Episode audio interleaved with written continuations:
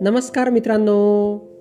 मित्रांनो मी मंगेश कुमार अंबिलवादे तुम्हा सर्वांचं वाचन कट्ट्यामध्ये मनपूर्वक हार्दिक स्वागत करतो. चला तर मित्रांनो आज वाचन कट्ट्याच्या माध्यमातून सचिन वावरकर अमरावती यांनी संकलित केलेली तेनाली रामा व कंजूस व्यापारी ही गोष्ट आपण ऐकणार आहोत. चला तर मग गोष्टीला सुरुवात करूया. राजा कृष्णदेव राय यांच्या राज्यात एक कंजूस व्यापारी राहत होता. त्याच्याजवळ पैशांची कमतरता नव्हती. पण खिशातून एक पैसा पण काढताना त्याच्या अतिशय जीवावर येत असे. एकदा त्याच्या काही मित्रांनी त्याला एका चित्रकाराकडून त्याचे स्वतःचे चित्र बनविण्यास तयार केले. तेव्हा तो तयार झाला.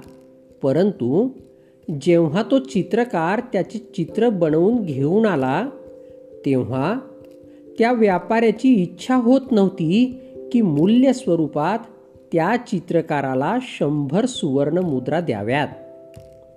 तो व्यापारी पण एक कलाकारच होता. चित्रकाराला येत असलेले बघून व्यापारी घरात गेला व काही वेळातच आपला चेहरा बदलून बाहेर आला. त्याने चित्रकाराला सांगितले तू काढून आणलेले चित्र जरा पण चांगले नाही. तूच सांग तू काढून आणलेल्या चित्रातील चेहरा माझ्या चेहऱ्याशी जरा पण मिळतो का?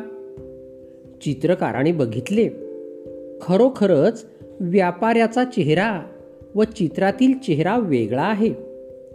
तेव्हा व्यापारी बोलला जेव्हा तू असे चित्र बनवून आणले की जे माझ्या चेहऱ्याला मिळते जुळते आहे तेव्हाच मी तू आणलेले चित्र विकत घेईन.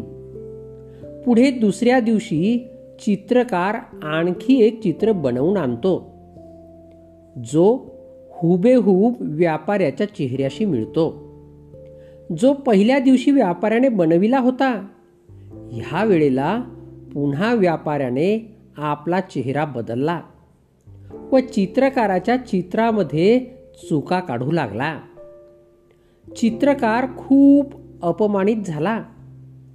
त्याला हे समजत नव्हते की या प्रकारच्या चुका त्याच्या चित्रात का होत आहेत.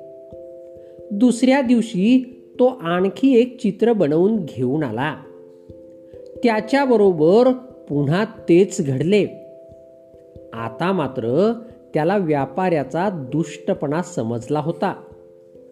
त्याला माहिती होती की व्यापारी कंजूस आहे. तो आपल्याला पैसे देणार नाही.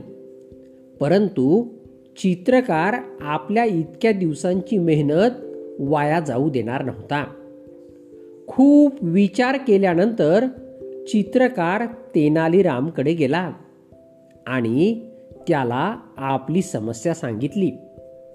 काही वेळ विचार केल्यानंतर तेनालीराम बोलला उद्या तू त्या व्यापाऱ्याकडे एक आरसा घेऊन जा आणि त्याला सांग की तुझा खरा चेहरा घेऊन आलो आहे.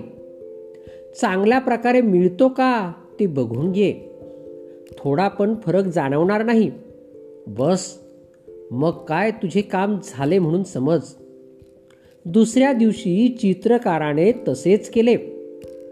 तो आरसा घेऊन व्यापाऱ्याकडे पोहोचला आणि त्याच्यासमोर आरसा ठेवला. हे घ्या शेठजी तुमचे योग्य चित्र बनवून आणले आहे.